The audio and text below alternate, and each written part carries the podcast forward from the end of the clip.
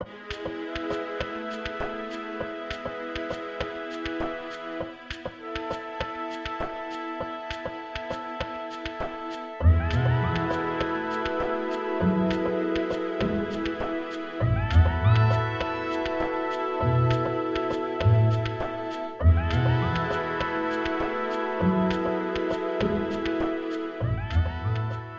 From talkradio.nyc, welcome to At Home.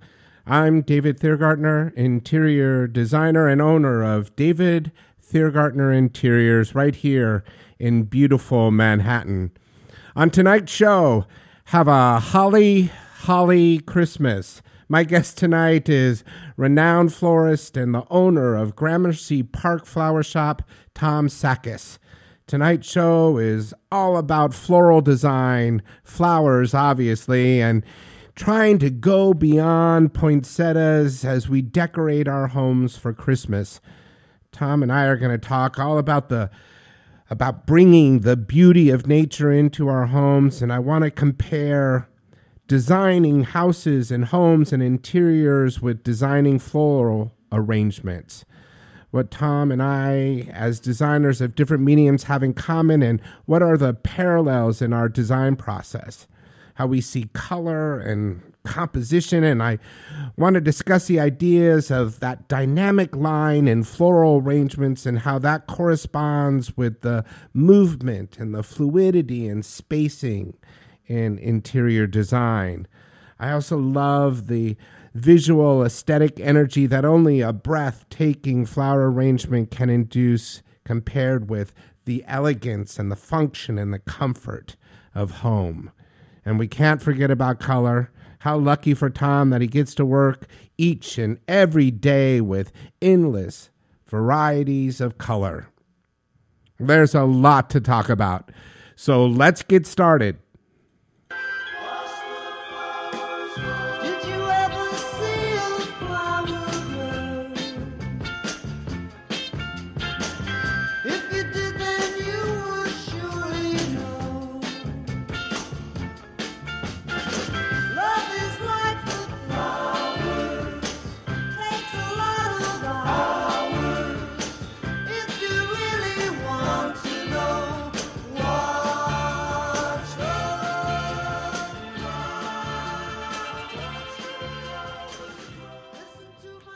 Flowers are most certainly one of nature's most perfect designs, one of Mother's Nature's perfect little paintings.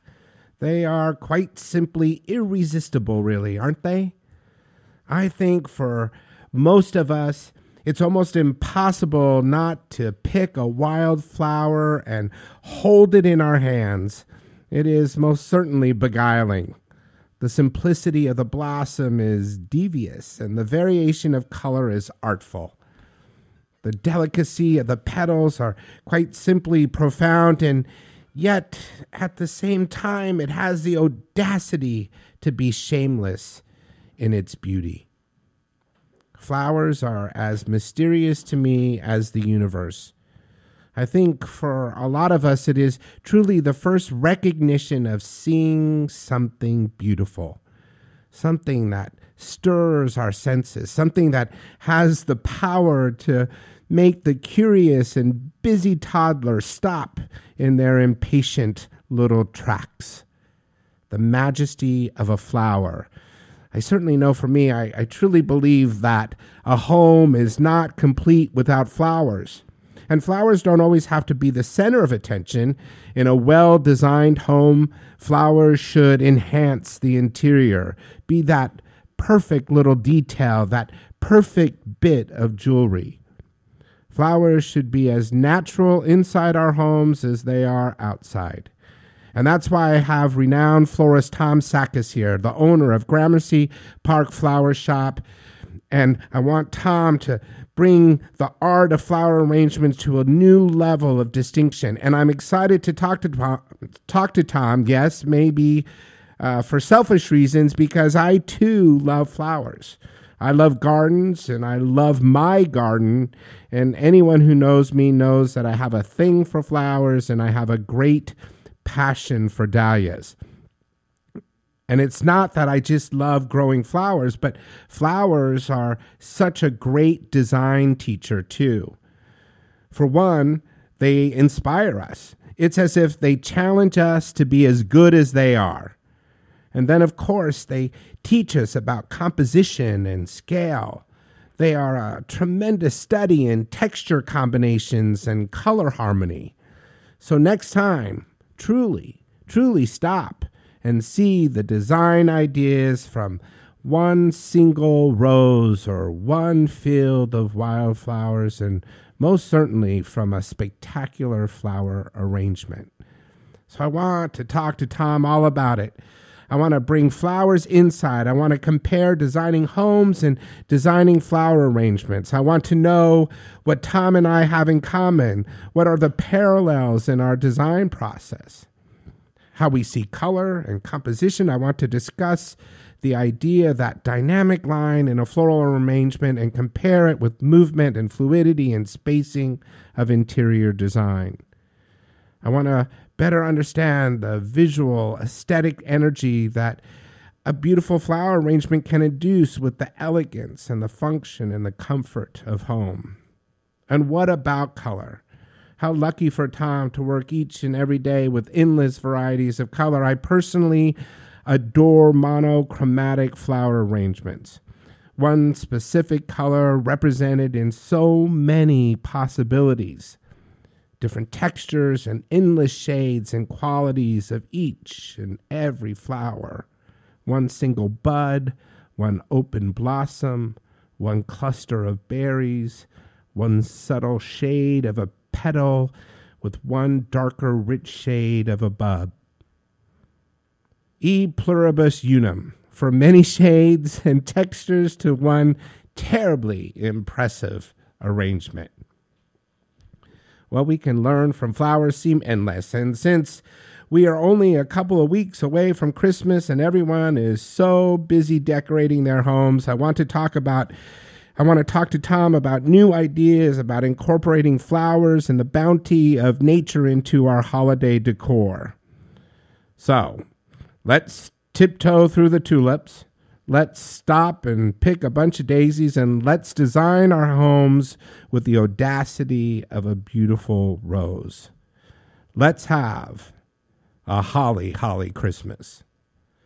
When we come back, my conversation with renowned florist Tom Sakis from Gramercy Park Flower Shop, located at the Plaza Hotel. Tom and I are going to explore the endless design possibility that only flowers can provide. Oh, and I do want to talk about Christmas. I want to go beyond poinsettias and bring the beauty of nature into our Christmas decorations. This is At Home. I'm David Thiergartner and we'll be back in two minutes. Oh, tiptoe through the window, by the window, that is where I'll be. Come tiptoe through the tulips with me. Oh, tiptoe from the garden, by the garden,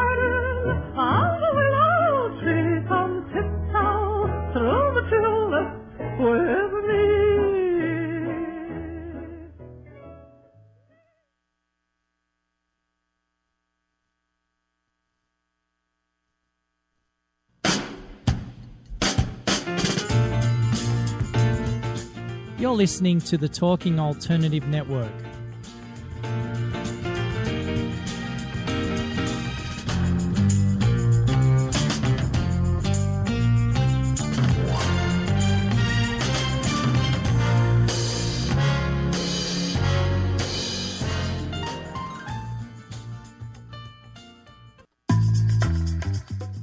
Did you know you've been playing poker your whole life, even if you've never played a hand of cards?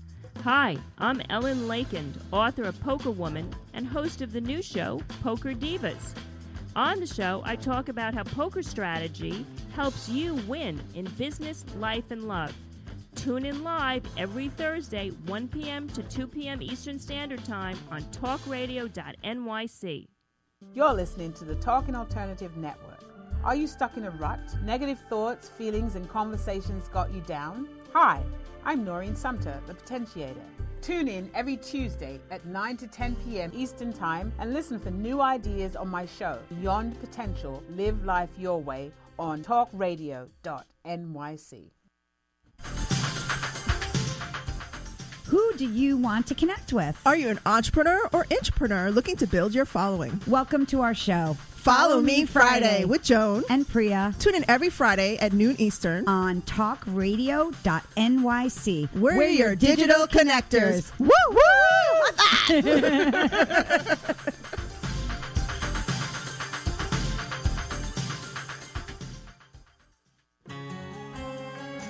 Talking Alternative Radio, 24 hours a day.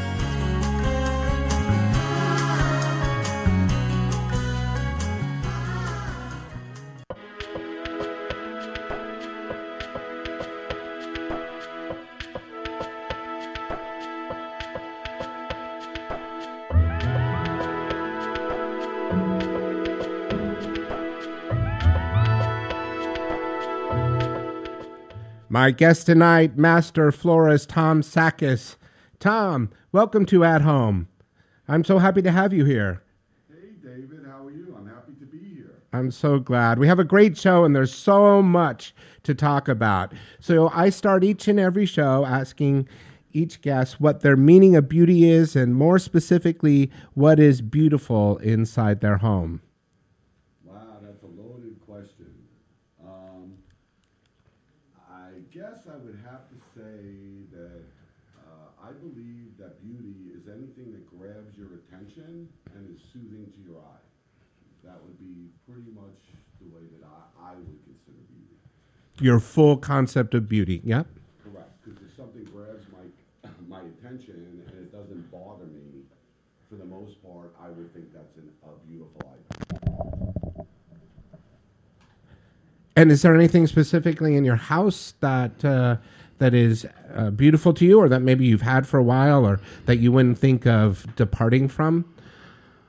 Well, as far as items go, There we go. um, Your mic is all set up. Now. Yeah, as far as the items go, I would think that I have um, a couple of paintings that I really like of sailboats and stuff. But honestly, the most beautiful thing in my family, in my home, is my family. That is the way that I would answer that question. absolutely beautiful. And you're not the first one who has answered that question that way. You are New York City's one of New York City's renowned florist.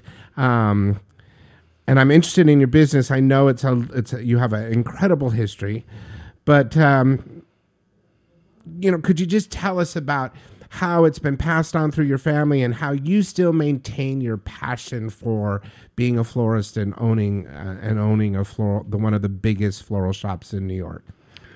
Well, I started in the flower business. Well, let me give you a quick history of my family. Please do, yeah. Um, my grandfather and his brother opened up a flower cart coming from Greece in uh, 1903 or so on Union Square. 1904, they signed their first lease right on the corner of 21st Street and 3rd Avenue. And um, they opened up a, a flower shop. These, So it's over a hundred years. it's over 100 years. That is yes. so exciting.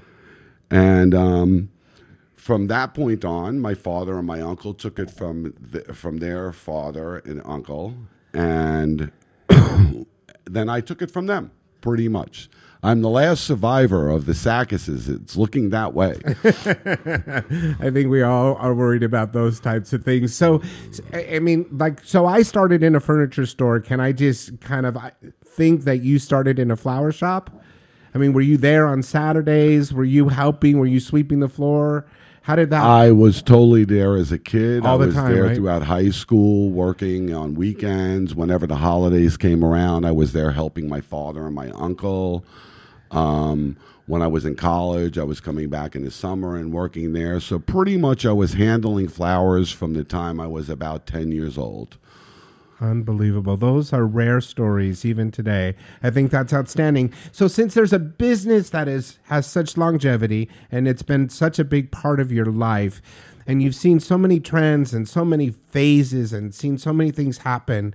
How do you stay current today? How do you know uh, what's important in the flower business and, and, and what the trends are and what people are looking for you to provide them? I would guess I would say as a floral designer, I notice everything to do with flowers and nature just when I'm walking around. So as I'm walking around, I may in the corner of my eye see an amazing arrangement, or maybe it may not be arrange uh, amazing, but it would bring me to it. I would go over, take a quick look at it, and then walk away. And then I would do the same thing pretty much all over the place. If I see a garden outside and I see a combination of flowers or plants that I've never seen put together in a garden and it, it totally attracts me, I would go, wow. And I would go over there, stand there and study it. And from viewing all of these items that everybody views in more of a skilled fashion, Right. I personally pick and choose what I think I like, and then I I try to bring it to my customers and to my staff, and try to change things up and make things different. And so that that those inspirations are still powerful to you and it's sort of a natural part of your everyday, right? You you're just constantly absorbing what's in front of you, color combinations, flower arrangements, how nature put things together and you keep kind of indexing that in your head, I guess in your design in your design head. All the time, I- all the time. I mean, I guess we should keep like a chalkboard with marks on it because there, I would say, would be you know one of our first parallels, right? Of how you see things and how I see things. I do that all day. There's nothing that goes beyond my vision, right? I'm, I look at everything and study everything. Um, Here's and- a, I have a beautiful example of something that happened this summer Okay. or later in the summer, which was a very interesting experience to me. I went hiking with my kids, and we were in a whole green area. And then the next thing I know, my daughter yells, "Look at all that yellow!" And we happened to be on Shelter Island, and there is a field of yellow solidago that must go for at least a quarter of a mile or half a mile. It was just yellow upon yellow upon yellow. How beautiful. And, and with the with the trees in the background and the rocks and everything, I was like, wow, solidago is just a common flower. But you see what happens when you're looking at it in this venue in mass. in mass. And just It- so it- everybody knows, that's mustard weed. it, it, it's mustard weed. Yeah, yes. mustard weed. I think we're all used to seeing it, but never in that kind of just a long, huge pasture of it. Be, we were walking for at least 15 minutes nonstop looking at the yellow solidago with the deep red and orange tones. It was later in the summer, and it was just spectacular. And, and right there it was just a regular day hike that turned around and, and said, Wow, you see what flowers did? Flowers just brightened up the day, pretty much. I, I I think so too, and I think stumbling upon when they're at their peak or when they're ready to show themselves to the world is always incredibly the perfect exciting. time. I mean, the prettiest time of a flower is pretty much a few hours before it's going to die, is when it's shining at its best. unbelievable phenomenon about that. Listen, you've been in the flower industry for so long. Can you just tell? I'm just kind of interested in. Are there flowers, or more specifically, flower arrangements that, or flowers in particular, that you used a lot on the early days that uh, you don't use anymore, or that you're using now? I mean, do you, have you felt yourself move through um, different? Sort of uh, fashions and different sort of trends and can you just talk about how that has been over your course of decades in the flower industry Oh, definitely. That there's that's a big big change. When I first started working in the industry, we were literally cleaning daisies and selling them for three dollars a bunch on the street. And that's how I started. Our, our family flower business was a traditional, full fledged, on the corner, very busy flower shop. There were no fruit stands. There were no Costco's. There were no Stop and Shops. There was no, the, the availability to get flowers was to go to the flower shop. Um, then what happened, which was is just an interesting thing, is that you started to see flowers pop up all over the streets, And I guess I was working in the business at that point for about two or three years full time with my father and uncle. And what I had noticed was what, what they were getting nervous, and what I had noticed is they were all carrying all the common flowers that people like buying all the time, which would make sense because that's what they would want to sell. That's what we were selling as well. So I turned to my father and I said, "Listen, um, I think the thing to do is to carry top quality common type flowers but slowly go away. And let's just carry beautiful exotic flowers that these people don't offer. At that time my it took about a year but we switched the whole type of business that we were doing. We totally upgraded the flowers.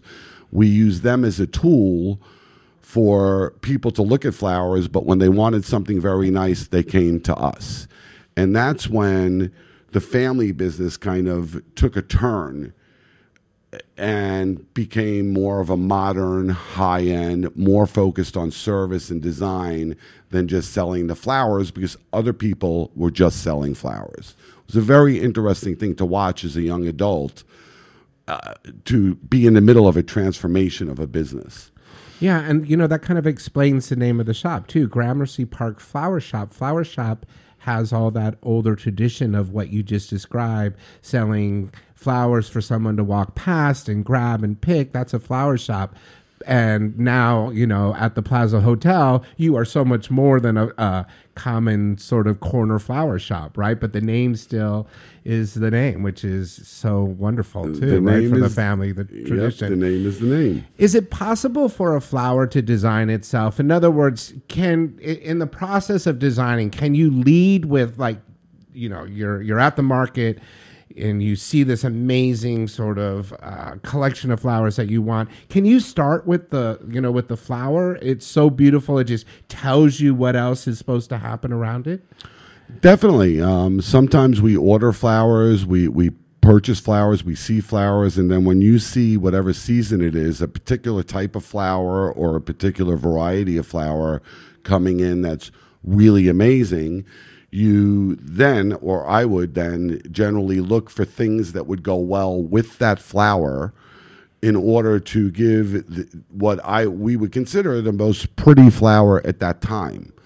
So yeah, flowers totally move you in the direction that you're going to design as the seasons change. I mean, I always think about it from like, ex, you know, from being in a client and, um, you know, they have their existing uh, parents' beautiful sideboard or a beautiful rug that's been passed down through generations or a piece of art, right? And I feel like you you need to start with some sort of inspiration like that, and a flower just seems to remind me of that amazing painting that someone has over their fireplace and the rooms start to speak to that whole thing. What is, you know, if dahlias are my favorite flower, and they are, what's your favorite flower? My favorite favorite flower is an an anemone. Okay. Straight up, I love the colors. I love the uh, the center. You see them photographed all the time up close. Um, I love the fact that you put them in water and they open. It's like instant gratification.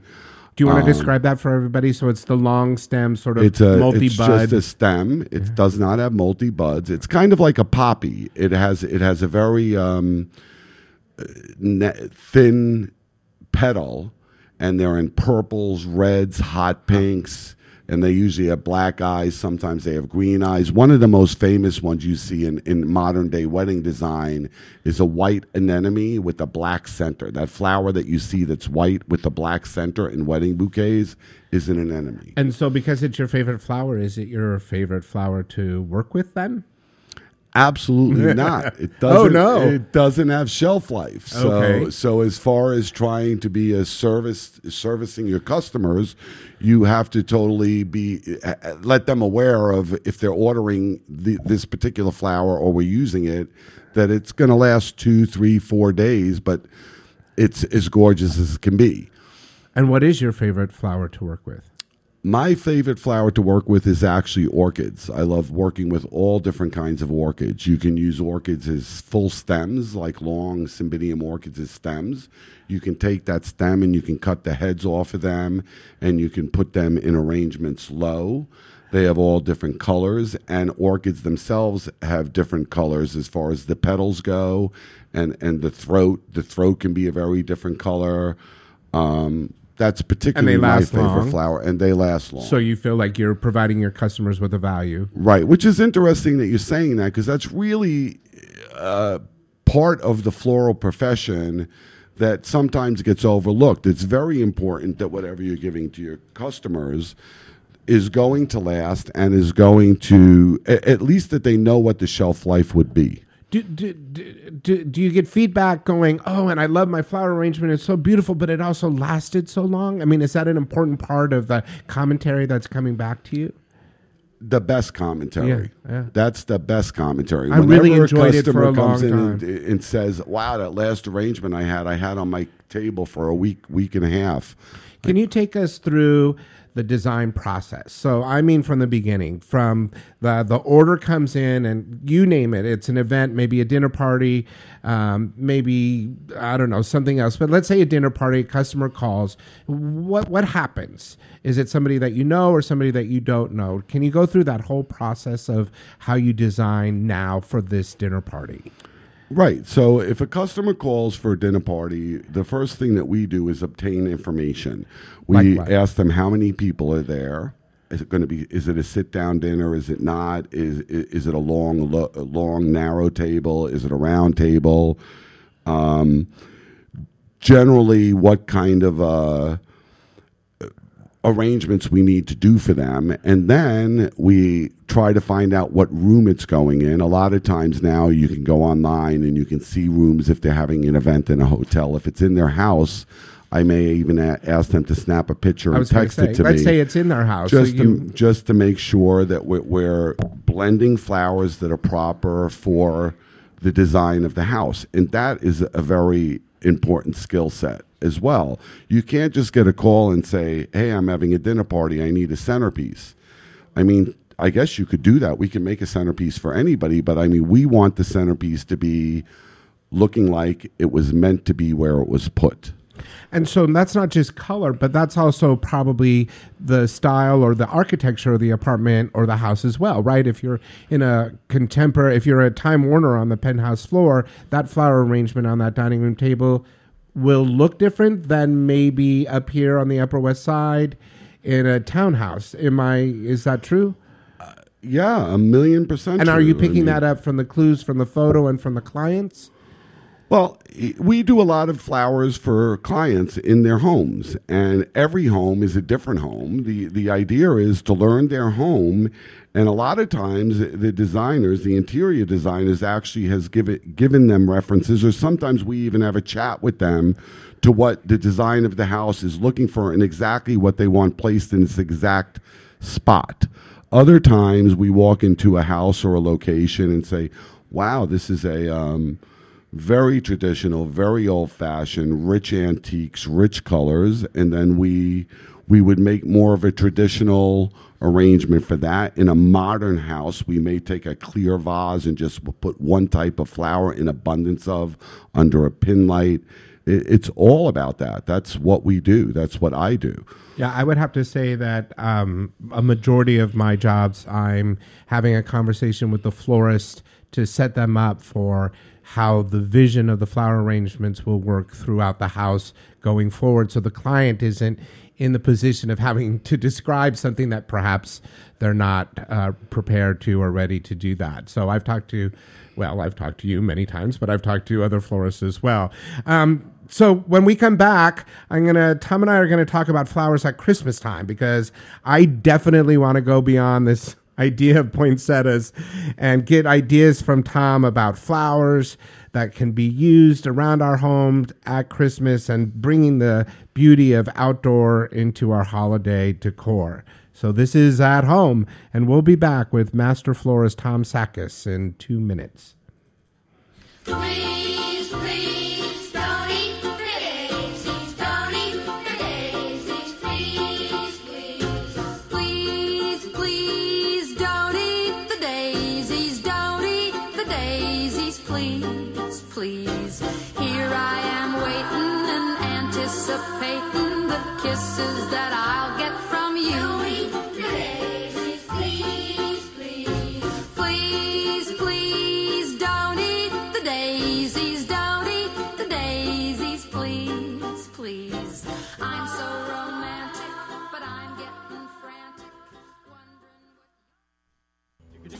You're listening to the Talking Alternative Network. Do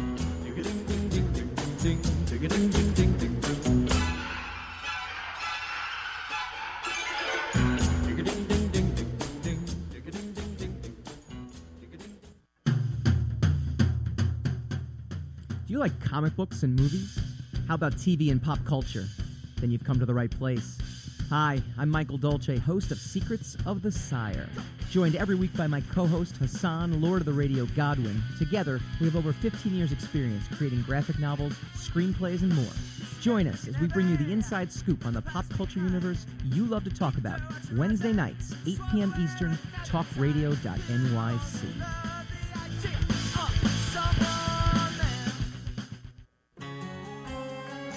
Talking Alternative Radio, 24 hours a day.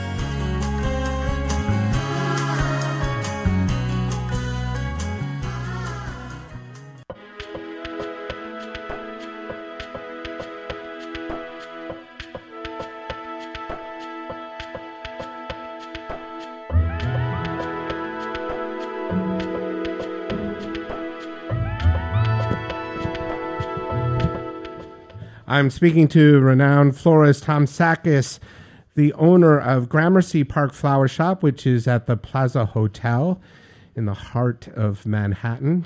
And Tom and I, we're going to explore some ideas about Christmas and Christmas decorations. Tom, how are you seeing or interpreting Christmas arrangements this year?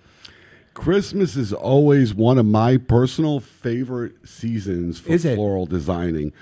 My staff may think different because everything changes like overnight. You go from being a regular florist to being an elf, Mm. um, do, using all these different materials that all of a sudden come in from nowhere and then they're they're gone a month later.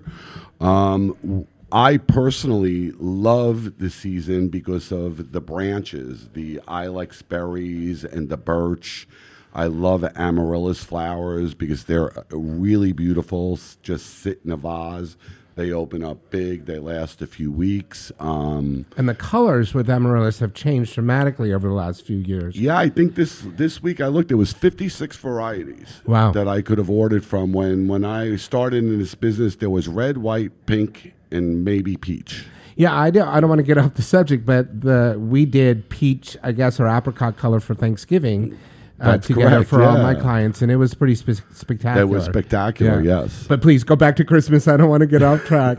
But yeah, so the so there's so many varieties of amaryllis. Do you use ever use different color of amaryllis in the same arrangement, like pink going to red, or red and white, and and white? Uh, generally not because they're very demonstrative. So if I was going to do that, I don't really actually think I ever did. But if I was going to do it, I would have to use four or five different varieties and colors and make it have that that kind of a dramatic effect. That would be the the leading uh, driver of the arrangement. Yeah, generally when you when you arrange monochromatic, um, like you were saying that you like, it all looks really good. When you start doing two colors of the same flower, it starts to cheapen the look of the arrangement. so interesting because I don't do I I choose not to do that either. In other words, I don't use the same fabric on a different sofa uh, or a different furniture silhouette because now you're just yeah cheapening I guess. you well, would say. cheapening or lowering the lowering the importance That's of right. what you're looking at. Yeah, so it's the same phenomenon. Here we got another chalk on the chalkboard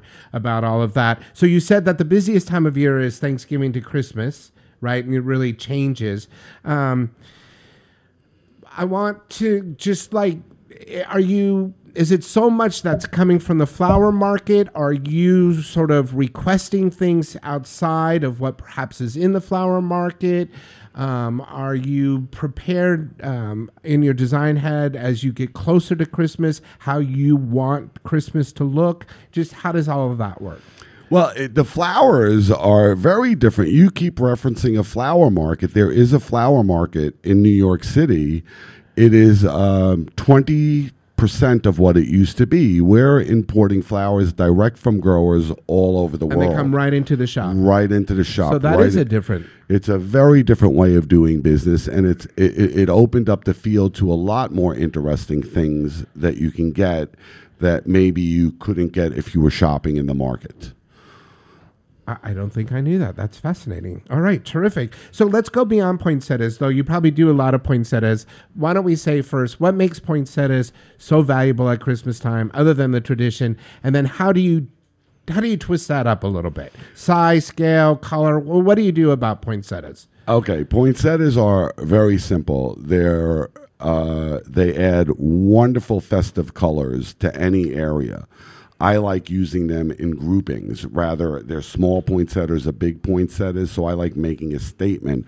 But even just buying one poinsettia and pretty much putting it in any location is going to scream holiday.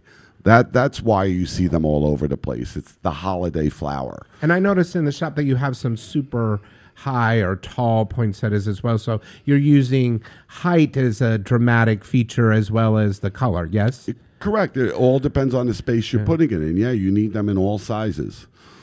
Right to fill out to fill out whatever location that you're looking in. We just put on a long bar in a house. Uh, the lady doesn't really use the bar, but we just put a dozen poinsettias spread across the bar, small, about six, eight inches tall, and it looked beautiful. And what kind of containers were they in? They were in terracotta pots. And moss and Generally, yeah, Yeah. hooked up the right way. But Yeah. a poinsettia is a poinsettia. no matter what you no matter what you do. With you it. can gild the lily? Is that it? That's right. Something like that. Um, is there tricks other than watering and stuff that keeps poinsettias looking good? No, most people overwater poinsettias. You should really water a poinsettia about once a week and then kind of let it dry out. You don't ever want to put it by a draft, and you don't ever want to put it in extreme heat. It actually likes a cooler temperature. Yeah, nothing does well by the heater. That's for sure. That's correct. In the winter, all plants should be moved. and in New. York, that's a real problem because our apartments tend to be overheated a little bit. Yeah. Yep, and it's dry heat. Yeah, yeah. So good. That's a very good takeaway for that. So if we go beyond poinsettias, what kind of uh, what would we be focusing on now? What what what other flowers or what other kind of arrangements other than amaryllis and poinsettias do you like to use at Christmas time?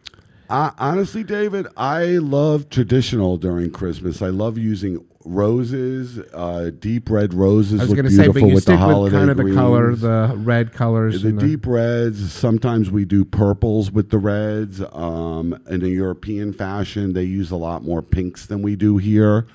Um, but it's all about the Christmas greens and the Christmas uh, berries that add the texture to the arrangements that then allow you to use the regular flowers that you would use year round and put them in a festive feeling. That that's where the whole concept of Christmas becomes fun. I mean, you can take greens and just lay them on a mantle, and then stick uh, like a hundred pine cones with it, and then stick a few amaryllis heads in it just for a party, and it looks like wow, this is amazing looking. You can't do that any other time of the year. Right. That's right. Yeah, you can't put pine You- bough any time of the year other than you Christmas. can't make things simple, but they have that elegant, rich look because of the greens and the twigs and the pine cones and everything. The flowers actually become the secondary accent a lot. So for um, for the arrangements that you do for me, you you like a lot of structure. So I think it's going back to sort of the the twigs and the branches. Um, correct. You you uh, there's always something sort of helping the flowers uh, stand tall or, or or a big part of the arrangement, and and I love that because there's a little bit of architecture in a flower arrangement. Is that would you call that a signature of what you do, or I, I would say that's something that we do really, really well. I, I personally am very skilled at making very styled, very structural arrangements. I like adding old school little touches to them. But um, like you could take a red dogwood, which is a red branch, and you can make actually a grid like a lattice, and then you could just put three amaryllis at three different heights and attach it to the lattice. Put uh, Christmas greens on the bottom and a, a few ribbons or something, and you have like a drop dead, wow, modern Christmas arrangement. yeah, with that With- added because you have made an architectural design using flowers and other things. You were talking about using red roses and other things for Christmas time because you like the tradition of of Christmas. Would you say uh, you know, so like because I like monochromatic, do, does Christmas lend itself to being a little bit more monochromatic once you get the red amaryllis and the red roses and stuff? Does it always does it seem to work better that way? Yeah, it seems to be mostly reds and whites. Um, the greens and the berries add the different tones, but pretty much Christmas is red and white. A lot of people go for white and don't go for red because it's also a uh, a seasonal thing. Christmas is Christmas. This is also a winter holiday, so a lot of people go for whites to play it safe. If they're gifting or something, they won't send red. you know, when we go back to design, another kind of parallel that we have in the interior design business that you have, which is maybe different terms, but in the floral design, you talk about proportion, you talk about scale, you talk about harmony, you talk about rhythm, you talk about balance, and the emphasis of maybe you know that special flower or something like that. Not much different than you know how we look at a home. Um, are those elements uh, th- are they the true seven elements of good flower design Yeah, well, when, when you're making a flower arrangement, what you really want to do is you don't want people's eyes to focus on one particular thing within the arrangement. Very similar to the way that you would design a house or, or do the interior of a room or the interior of a house. When you walk into a room, you don't want somebody to walk in and say, wow, what a beautiful bookcase. You want people to walk in and say, wow, what a beautiful room. So if you make a flower arrangement and you don't make it where flowers are facing each other and looking like they're talking to each other, that's Okay. creating harmony. Where you're using different shapes and different linears within it, you need you want people to look at it and have a very soothing feeling to what they're looking at as one masterpiece.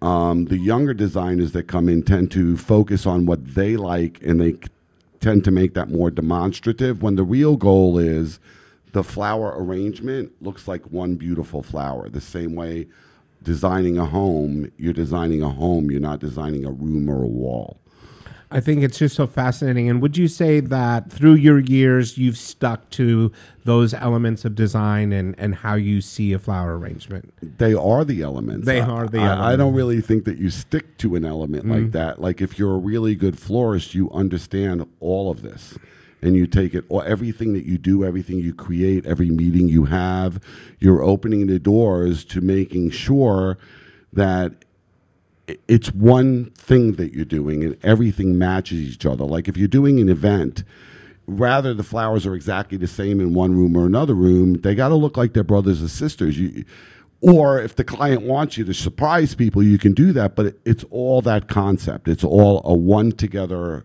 thought process. I do have one quick question before before we go to break, but that was one of the questions I wanted to ask. Do you do you have an obligation to challenge your clients to go beyond what they think that they want, and how does that play in your design head? There are more than two different clients, but two different clients are, are, are pretty much. Let's make it simple. There's a client that knows exactly what they want, That would then be a- me. and then as a florist, you are creating what they want, and that's where your skill set comes in, your service comes in. that's in, why and they called you. right? And then there's the other client that really doesn't know what they want, but they know what they want the outcome to look like. And then that's when you now have that free hand. I don't know if you're calling it challenging, but you have that free hand. Artistry. It's a little bit, it's artistry, totally, yes. And it, it can be a little bit nerve wracking. The best ones are the clients that come in that know what they want. And then as you get to know them, They allow you. they, allow trust you, to go further. And then you wow them and they're like, wow, I didn't know I wanted that. I think that's another parallel. So another chalkboard. Tom, I think we we should have planned for two hours because we could have talked all night. So thank you so much. You can follow Tom on Facebook at Gramercy Park Flower Shop, and again, you're at the Plaza Hotel, which is probably one of the great places to be, right? As a flower, flower shop owner. there, yes. Remember um, to send some of your questions to me, David, at David Thiergartner Interiors, and remember to put hashtag Ask David in the subject line.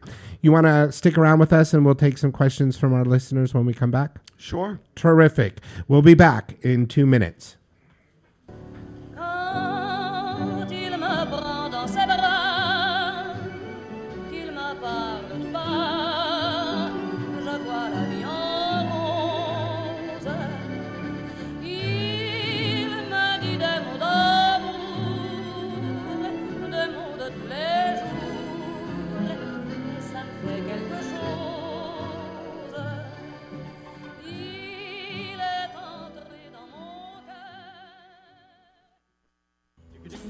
You're listening to the Talking Alternative Network.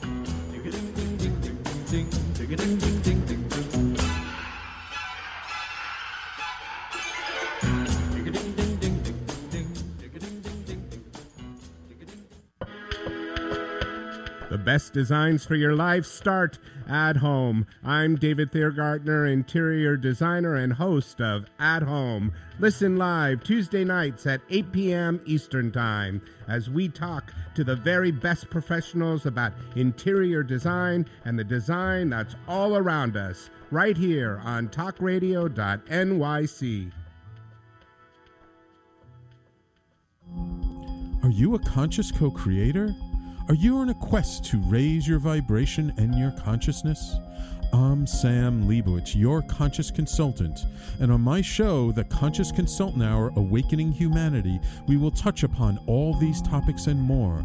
Listen live at our new time on Thursdays at 12 noon Eastern Time. That's The Conscious Consultant Hour Awakening Humanity, Thursdays, 12 noon on talkradio.nyc.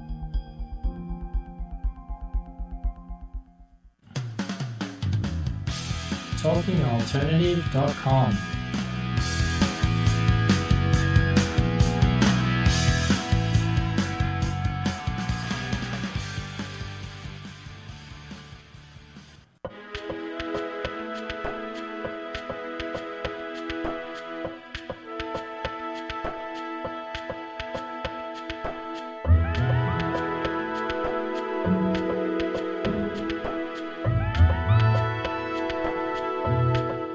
I'm talking to Tom Sakises from Gramercy Park Flower Shop at the Plaza Hotel, and we're going to take some questions. So, Tom, are you ready? Sure. Okay, the first one this is from Jill.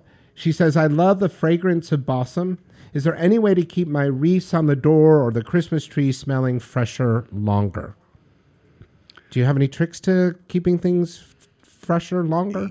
The only way you could really keep um, a wreath fresher a little bit longer would be to just mist it. It's pretty fresh when you get it, but generally speaking, they dry out and then you lose the fragrance a little bit and things start to shed.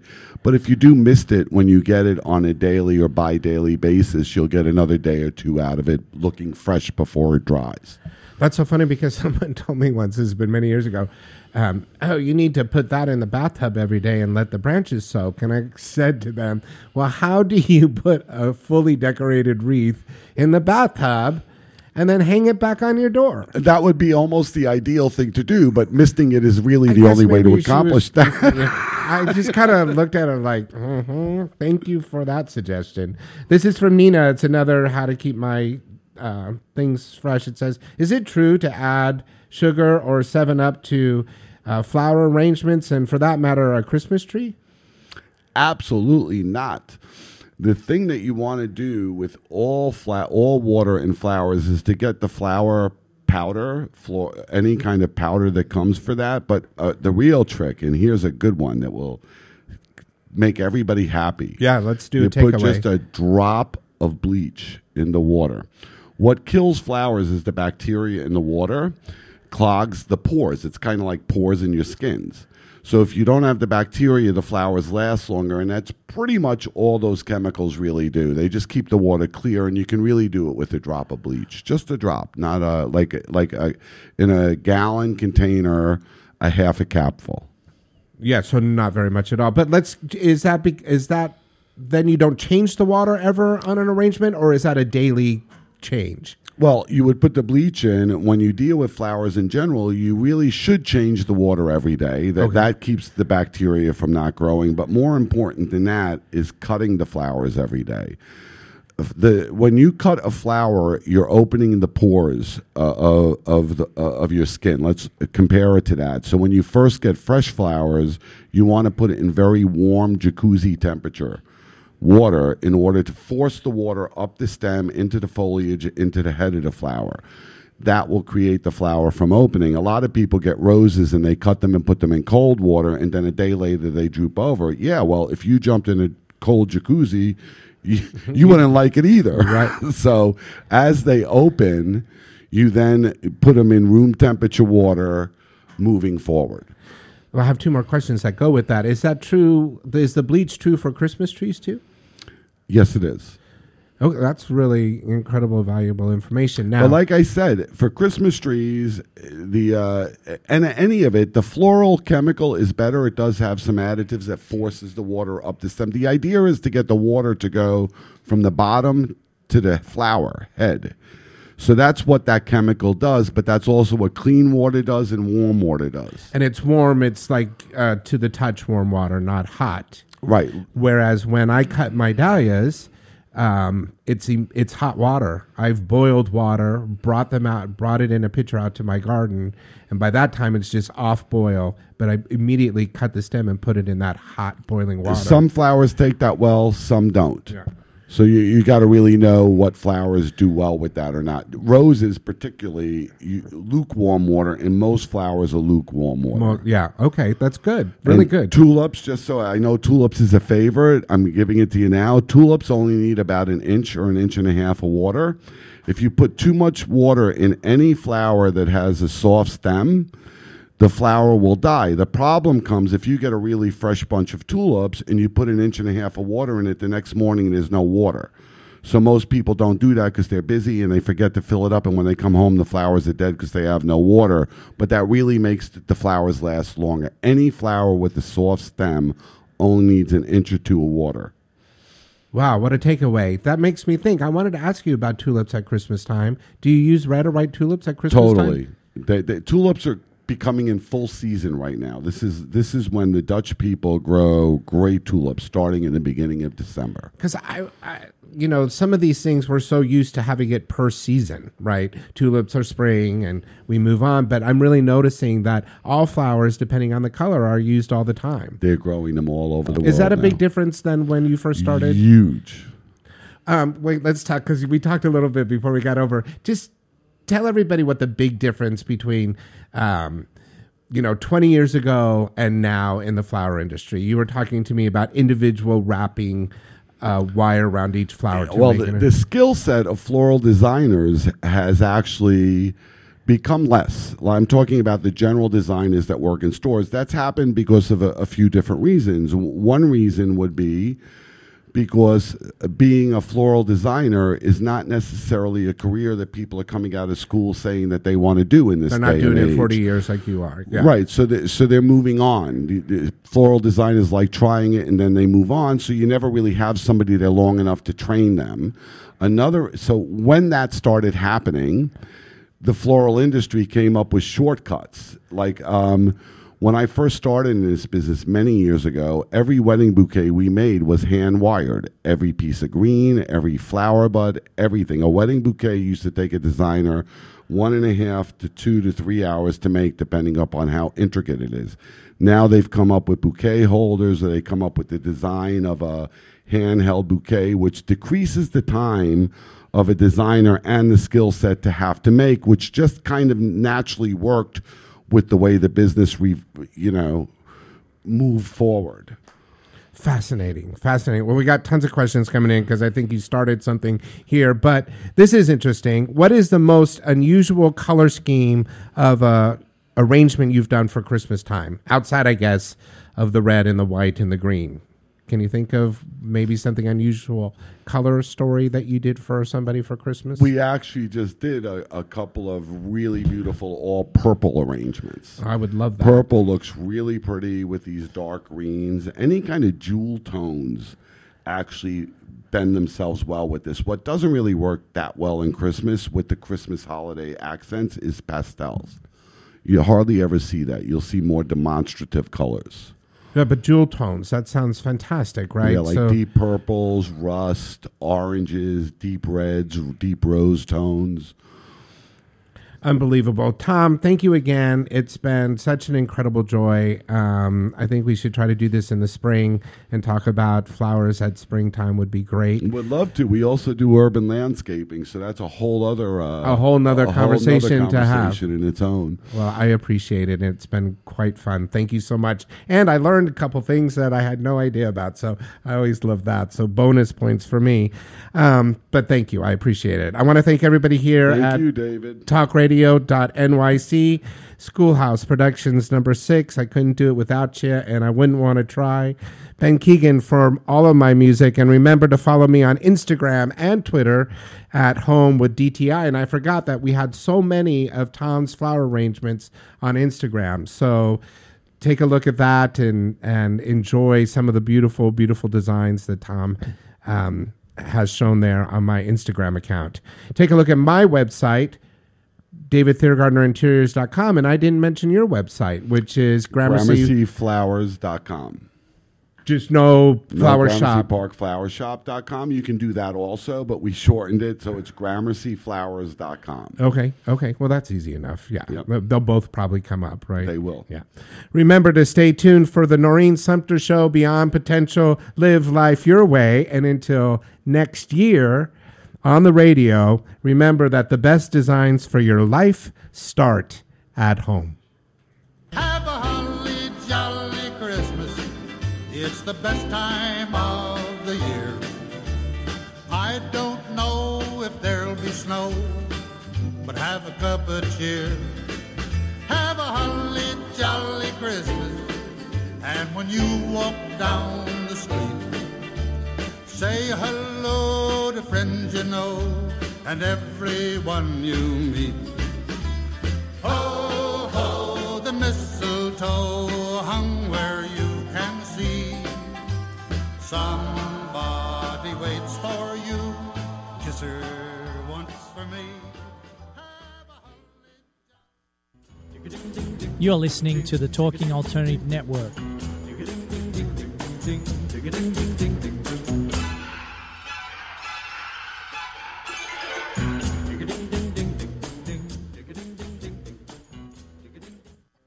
You're listening to the Talking Alternative Network. Are you stuck in a rut? Negative thoughts, feelings, and conversations got you down? Hi, I'm Noreen Sumter, the Potentiator. Tune in every Tuesday at 9 to 10 p.m. Eastern Time and listen for new ideas on my show, Beyond Potential Live Life Your Way, on talkradio.nyc. Hey, all you crazy listeners. Looking to boost your business? Why not advertise on Talking Alternative with very reasonable rates? Interested? Simply email at info at talkingalternative.com. Do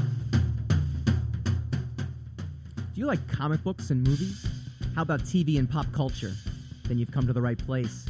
Hi, I'm Michael Dolce, host of Secrets of the Sire. Joined every week by my co host Hassan, Lord of the Radio Godwin. Together, we have over 15 years' experience creating graphic novels, screenplays, and more. Join us as we bring you the inside scoop on the pop culture universe you love to talk about. Wednesday nights, 8 p.m. Eastern, talkradio.nyc.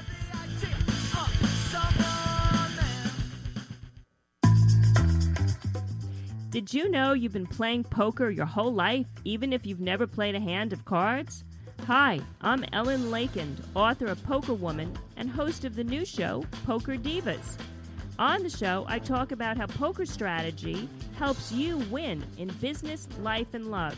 Tune in live every Thursday, 1 p.m. to 2 p.m. Eastern Standard Time on talkradio.nyc. You're listening to the Talking Alternative Network at www.talkingalternative.com. Now, broadcasting 24 hours a day. Talking Alternative. Are you a conscious co creator? Are you on a quest to raise your vibration and your consciousness? I'm Sam Leibowitz, your conscious consultant, and on my show, The Conscious Consultant Hour Awakening Humanity, we will touch upon all these topics and more. Listen live at our new time on Thursdays at 12 noon Eastern Time. That's The Conscious Consultant Hour Awakening Humanity, Thursdays, 12 noon on talkradio.nyc.